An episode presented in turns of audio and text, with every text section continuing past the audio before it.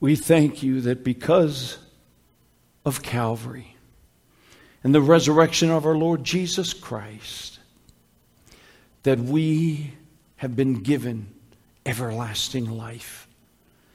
And you have promised us a home beyond this life, beyond the stars, a home that our Lord Jesus is preparing for those who love him. Father, I pray that we might take comfort in that, that blessed hope and the security we have in Christ today.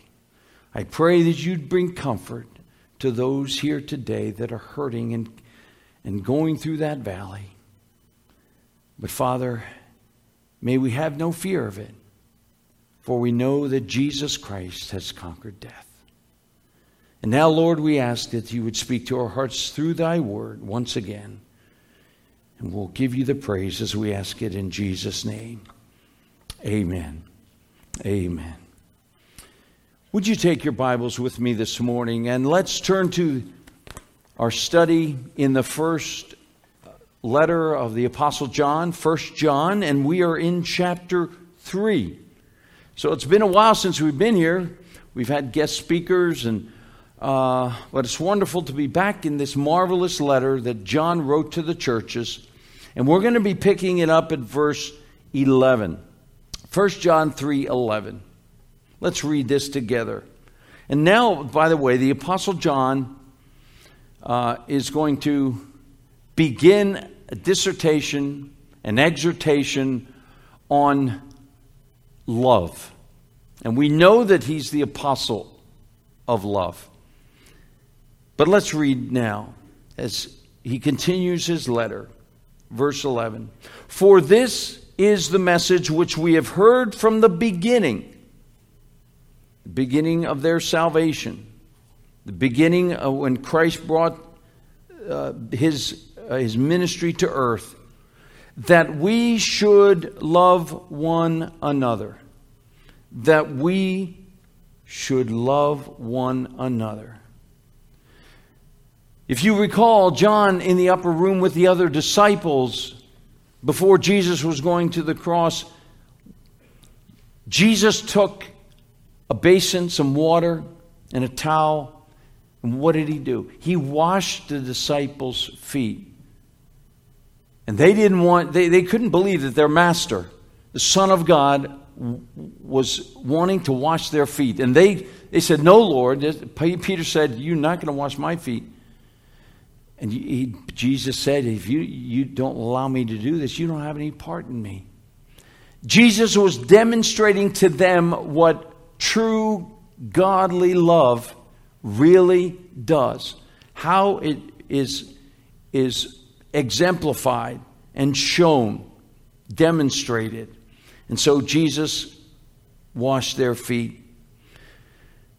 And then he heard Jesus say in John 13, A new commandment I give to you, that you what? Love one another even as I have loved you, that you also may love one another. And most of you remember the next verse. By this shall all men know that you are what? My disciples. If you have love one for another. If you have love one for another. John then, as he heard this, Jesus exhort his, his disciples after he leaves to remain in my love and love one another. Jesus then demonstrated that love as he went to the cross. And because of his love for us, he took those nails and was crucified in our place.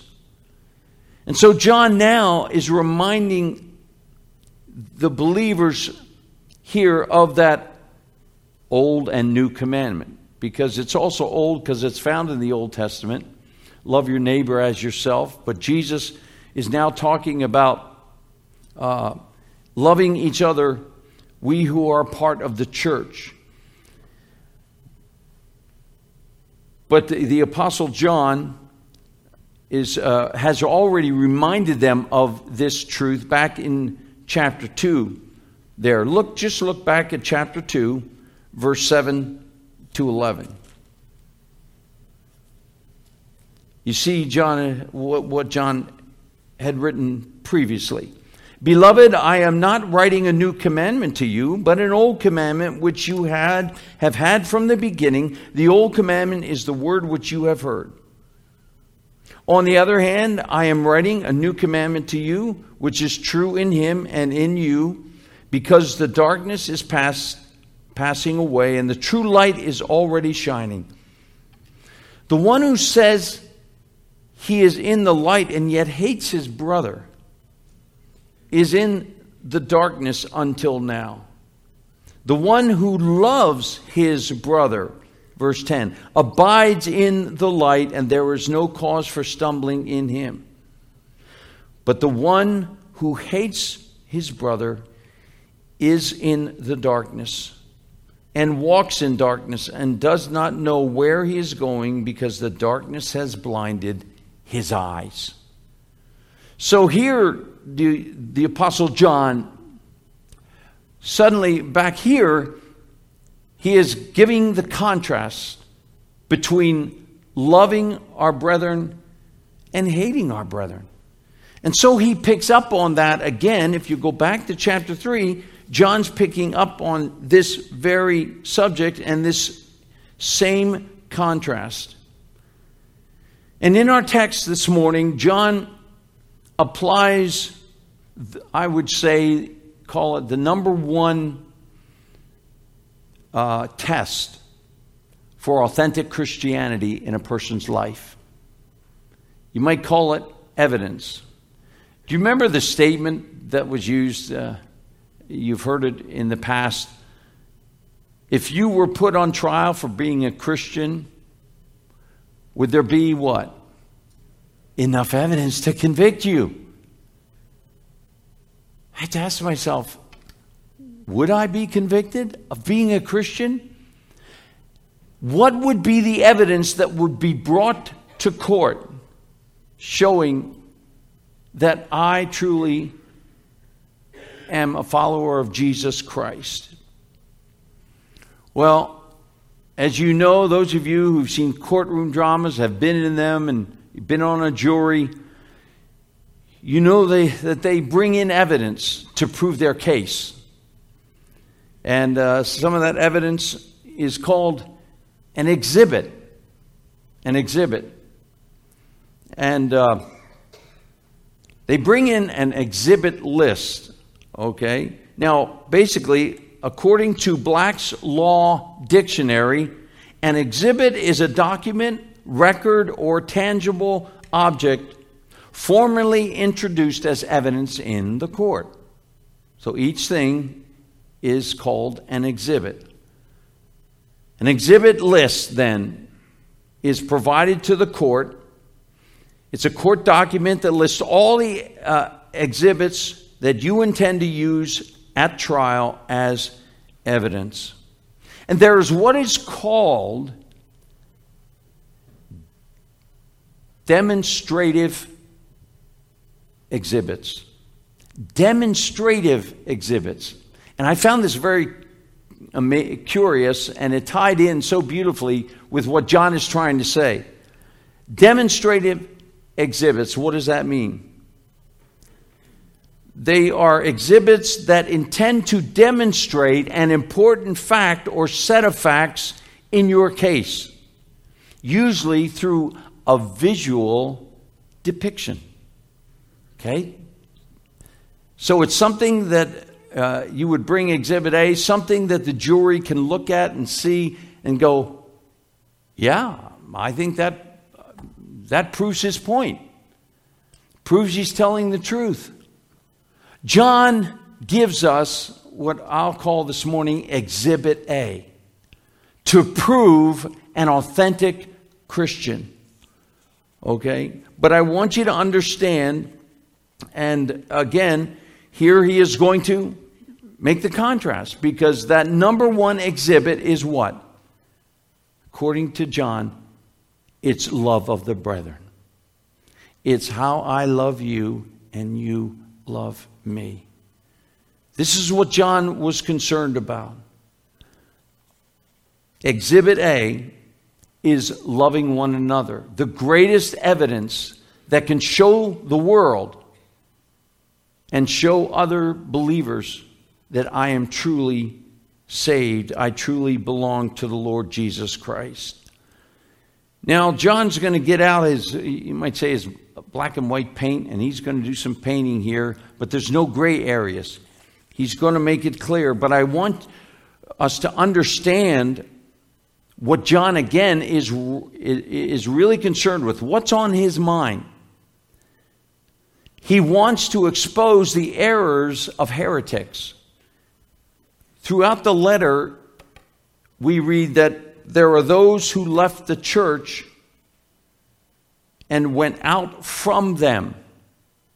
And they went out with heresy and they, they, they began to live a life uh, and, and teach false doctrine. And they wanted people to follow them out of the church.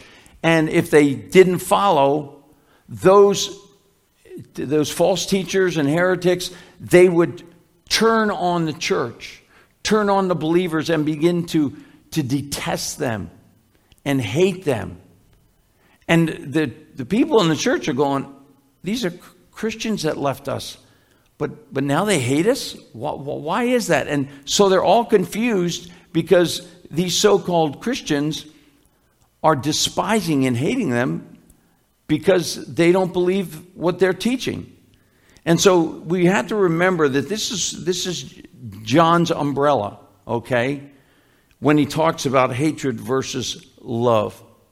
So the, he's going to make clear the mark of the world is hatred, and the mark of the church is love. Look with me at verse 12. So now, after he says that we should love one another, reminds them of that, he brings an illustration out from the Old Testament. Verse 12 Not as Cain, who was of the evil one, and slew his brother. And for what reason did he slay him? Because his deeds were evil and his brothers were righteous. It's interesting that this is the only explicit Old Testament reference in John's epistles and the only proper name except for the references to Christ and to God. But I believe John chose Cain as the example here because he was the first person on earth to be born with the curse of sin and with that sinful heart. And we know the whole story of how he killed Abel as you look, look it up in Genesis. But turn to Hebrews chapter 11 with me. Let's go over to Hebrews 11 4. Just back a few books. Hebrews 11 4. The writer of Hebrews, which we believe is the Apostle Paul, or many believe it to be him, he writes about Cain and Abel. Hebrews 11, verse 4. By faith, Abel offered to God a better sacrifice than Cain through which he obtained the testimony that he was righteous. God testifying about his gifts, and through faith, though he was dead, now he still speaks. See, Abel's still speaking. His story goes on. Why? Because he was persecuted by his own brother and put to death. Why? Because his deeds were right, righteous and Cain's deeds were evil. Notice it says there, by faith, Abel offered to God a better sacrifice than Cain. It's the kind of sacrifice that God desired, wanted, through which he obtained the testimony that he was righteous. In other words, he's saying that Abel demonstrated his righteousness by the act of the sacrifice to God. And there are different ways that we can show the world and show the Lord that we are walking in righteousness by what we offer to Him. What sacrifices do we bring to the Lord every day? And say, Lord, I bring this to you. And uh, we may bring maybe uh, something that's, that we're dealing with in our own heart pride or anger or, or bitterness, something, and we bring it to the Lord. And Father, I offer this to you. Cleanse me, forgive me. And we, we offer that. Or we offer the, the sacrifice of thanksgiving. We just thank the Lord during the day for what He has done for us and what, what He has given us and what He has not given us. The sacrifice of thanksgiving. How often do I give that to the Lord? There are many other sacrifices that we can make. How about our families? Many of you have given your children and your grandchildren over to the Lord. You have offered them because they, they are out of your control once they are adults, and all you can do is pray for them. The most important thing we can do is to give them as an offering unto the Lord and say, These are your children, Lord, that you gave me. But Father, I pray that you would protect them, keep them from the evil one, keep them from sin. And I open my hands and let go. How many of us walk around all day and week with our fists closed, our hands clenched like this, holding on to things that we want, think that we can control and we can fix? And all the while, the Lord is saying, I want you to open your hand and surrender it to me. That's what Abel did. And Abel paid a price for his righteousness. Go, go back with me now, if you would, then to 1 John 3. Again, notice in verse 12 when he writes of Cain. Not as Cain, okay, the opposite of loving one another, not as Cain, who was of the evil one. Notice it doesn't say Cain who was evil, but it says he was of the evil one. Who's the evil one, folks? The enemy, Satan. It's Satan. He's talking about that Satan had control of, uh, of Cain and his heart, his wicked heart. And his wicked deeds manifested themselves in murder. And so we need to understand that there is going to there, there are going to be those that will hate you and hate me because of our righteous life, because we name the name of Christ, and there's evidence to show it. Look at verse 13. John then writes, Do not marvel, brethren, if the world hates you. In other words, don't be shocked if the world hates you boy, now, now more than ever, you just, every single story that seems to come on the front page or on the news that you, you watch, it's more violence, isn't it? I mean, mass murders every day. And uh, there's, there's murder on, every day, and you read another story. The hatred that comes out. And then you have those that have attacked churches, gone into churches and began shooting, killing believers. And through the centuries, you, you have, we have seen in history how Satan has used the world, unbelievers, to attack the children of God. Don't be surprised, dear, dear loved one, if you find yourself being persecuted at work or in your family with, uh, from unsaved loved ones and members of your family that you're walking a different path than they are. And they may cut you off. They may want nothing to do with you. They may even hate you.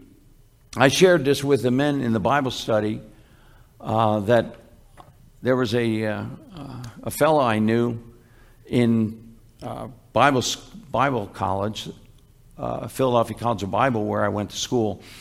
And he was a Jew. he was a little older student, but uh, he told me a story. He said, he said, basically, I, I said, why, why are you here? He says, well, I'm, I'm seeking, I know the Lord has a plan for my life. He said, uh, I, I gave my heart to Christ when I became a Christian. My Orthodox family disowned me. My dad told me as soon as I came home and told them I accepted Christ as my Savior and I'm now a Christian, he said, I have no son. Don't come back. He was kicked out of the house. His, the whole community that he lived in, which was near New York City, basically excommunicated him. Complete persecution. His family was wealthy, they had all kinds of money. And he told me, he says, but I gave that all up because I knew what Jesus was giving me, that he gave his life. And I only through him could I be saved, and I believed he was the Son of God, the true Messiah. And then he would share with me that, that he basically left with the clothes on his back and he enrolled into the school, got a job, but he'll ne- he never saw that inheritance or anything else or felt the love of family anymore. But you know who is, where he did begin to feel the love of a family? In the family of God, there in the college, where he met other believers who had done the same thing. And we came around him and showed him love and lifted, tried to lift him up and encourage him. And suddenly he, he saw the reality of Jesus Christ. Why? And how? Because of the love that the other students showed him. He saw love that the world wasn't giving him, that his family wasn't giving him. So, this is, John is trying to explain here don't be surprised if the world hates you. Now, let's look at verse 14 and 15. We know that we have passed out of death into life because we have love of the brethren. He who does not love abides in death. Everyone who hates his brother is a murderer. And you know that no murderer has eternal life abiding in him. Here at this point, John uh, is, is now identifying an unbeliever. Remember, again, remember he's ta- he, his, his overall thinking is there are false teachers that are in the church and have left the church and are influencing the people there, and, and the believers don't understand why are, am I being hated by another Christian? And you know, there are those that are going to call themselves Christians in your life, but then you're going to see that they hate you for some reason, that they despise you, and they, they suddenly they don't want anything to do with you, and you sense that hate. You sense that hate. The Greek word for hate here, John uses, he only used it one other time in his gospel. And he used it when, uh, and this word hate, well, he used it here in this letter, but it's miseo is the Greek word for hatred. And it means literally to detest, especially to persecute to detest. There's the word. If you want a word to fit hate this hatred, it's the word detest. When someone detests you, that's that's the enemy. And th- that is comes from a heart who doesn't uh, someone who doesn't know the Lord, a true hatred. But he's John's talking about not just a one-time get angry at somebody, okay? So don't feel like you're going into a don't go into a guilt trip you know, because they're.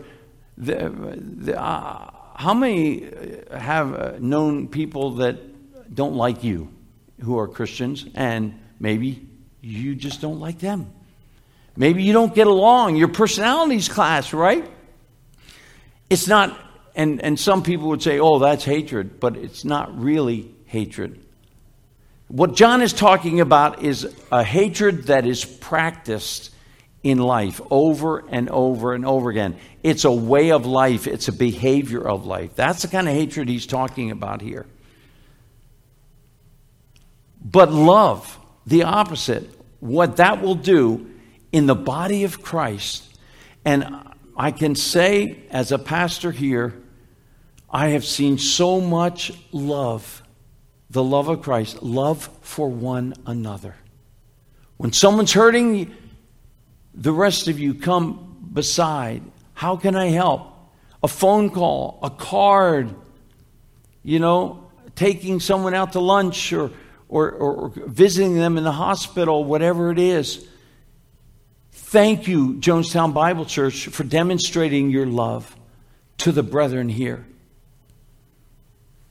What will love do? Well, sometimes we think that the, we, the way we feel is maybe hatred, and we're thinking, oh, does this fit me? No, it doesn't.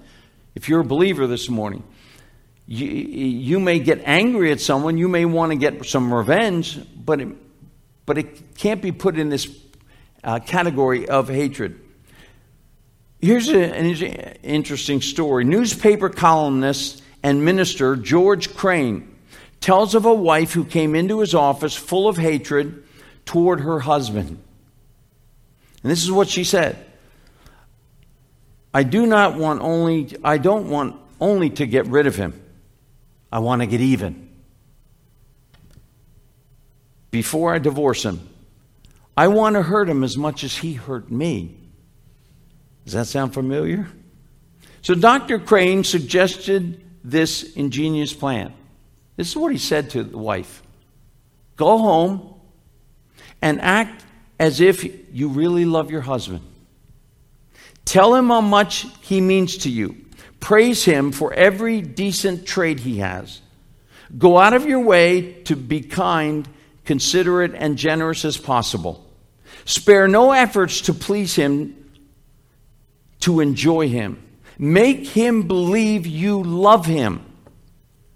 After you've convinced him of your undying love and that you cannot live without him, then drop the bomb. then tell him, I'm out of here.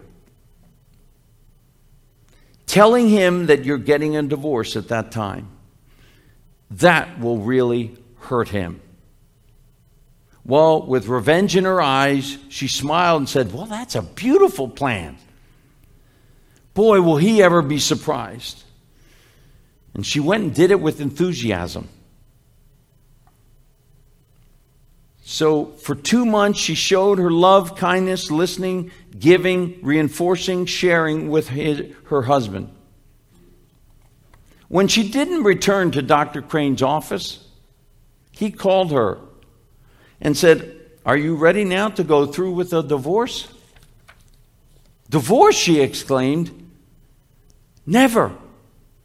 I discovered I really do love him. I really do love him. You see, she acted on acted out love and it showed that she truly did have love in her heart that she didn't realize she had. And there may be someone who's uh, uh, upsetting you in your life, a Christian, another believer. My friends, the Lord wants us to love them no matter how they treat us, no matter how, what they do to us, and that we might love them with the love of Christ. But let's go back here and finish up. I want you to just read to verse 18. So he's talking about the hatred again, but this is a, a, a practical, uh, you know, ongoing hatred in behavior every day that he's talking about in verses 15, 14 and 15. Verse 16. We know love by this, that he laid down his life for us. We ought to lay down our lives for the brethren. And there, of course, he is bringing forth the great example of the Lord Jesus laying down his life, the ultimate sacrifice. So, what is John saying? Look at Christ. If you want to know how to love, look at the Savior. What did he do? The ultimate sacrifice. He laid down his life. And I have to ask myself, am I willing to lay down my life for you, any one of you today? Or are you uh, uh, at the point where you feel you could lay down your life? No, we would say, oh, no, my skin first. But here, John is saying, look to the Lord, what he did. And then verses 17 and 18. But whoever has the world's goods and beholds his brother in need and closes his heart against him, how does the love of God abide in him? Little children, let not us love with word or with tongue, but in deed and truth. What is John saying now? He's saying, Your love is going to be shown by the things you do to the, to the brethren. Those that are hurting, those that are in need, those that, that need help. Basically, the same idea that Jesus was trying to explain with the Good Samaritan. But John is making it clear here. And John is lining up with what James said.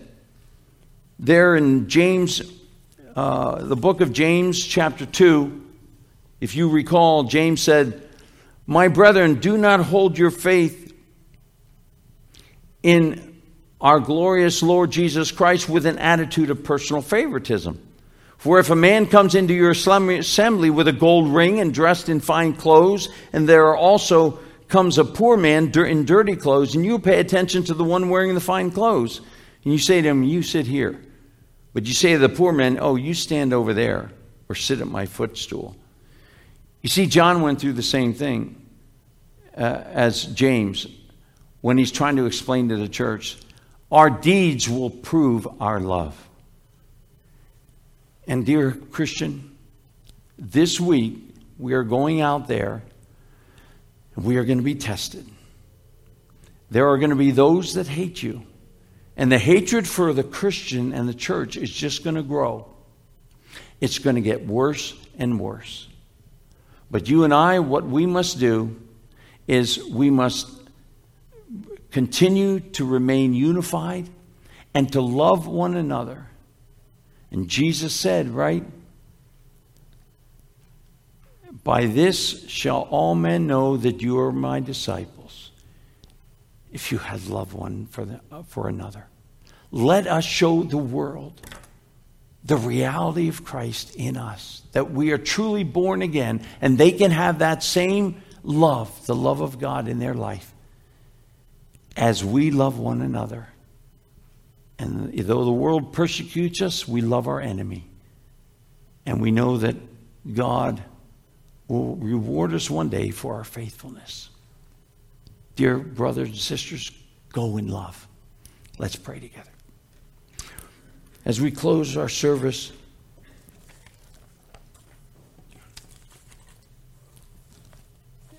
dear friend, to this morning,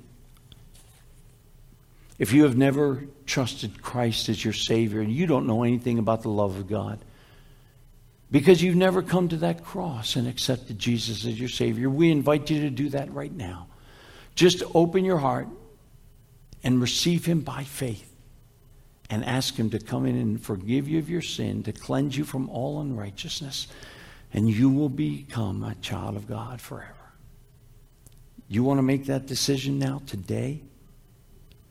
You want to know the reality of Christ in your life? Look to the cross right now and look at the love that was shown you when Jesus died in your place. If you're ready to trust Him with your heart and life, pray with me now. Pray a simple prayer like this Say, Dear Lord Jesus, I know I'm a sinner and I am sorry for my sin. I believe you died on that cross for me and took the punishment for my sin. Come into my heart right now and wash my sins away. I receive you today as my very own Savior. Thank you for dying for me and rising from the dead. Lord Jesus, And with head still bowed, if you gave your heart to Christ, you are now born again. You've been robed in the righteousness of Jesus Christ. God looks on you as if you've never sinned. Welcome to the family of God. Heavenly Father, thank you for any decisions that have been made this day. And I pray that any new believers, Lord, would have the assurance leaving here that they have been sealed into your family by the Holy Spirit and no one can pluck them out of your hand. Father, thank you for so great a salvation. And Father, I pray that we as your children might walk in love. Love for one another, no matter what, so that we may have Exhibit A to show the world that we belong to Christ, we belong to you. Thank you, Father, for what you will do through us as we love through you. We ask this in Jesus' name. Amen. Amen.